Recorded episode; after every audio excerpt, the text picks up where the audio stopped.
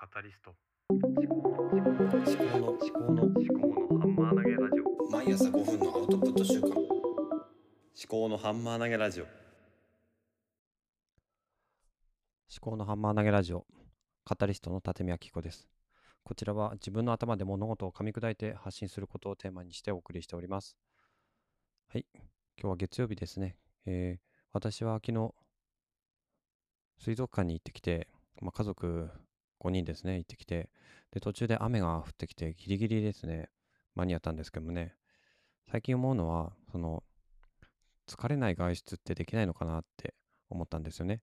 だから今日はそのことについてまあ話してみたいと思います。疲れない外出ってどういうことか。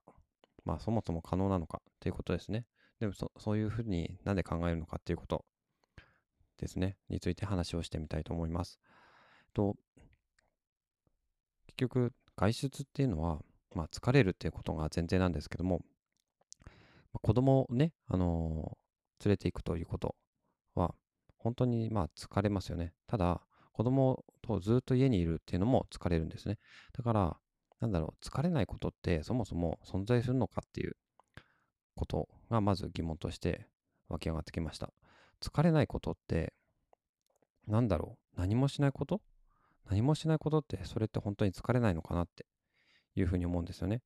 ずっと同じことを見たり聞いたりしているだけってそれはそれで疲れるんですよね。なんだろう飽きてくるというか。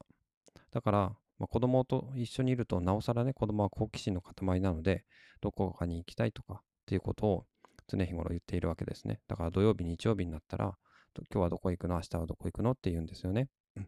で私はどこに行くってなかなかあのあんまり決めてないですよね。決めてないので、そうですね。あまりこう子供に対して、いや、今度の日曜日はどこに行くよとかって言ってないですね。だから土曜日とかに明日はどこ行くよって、日曜日はどこ行くよって言ったりするんですけども、子供の相手をするっていうのは結構疲れるんですよね。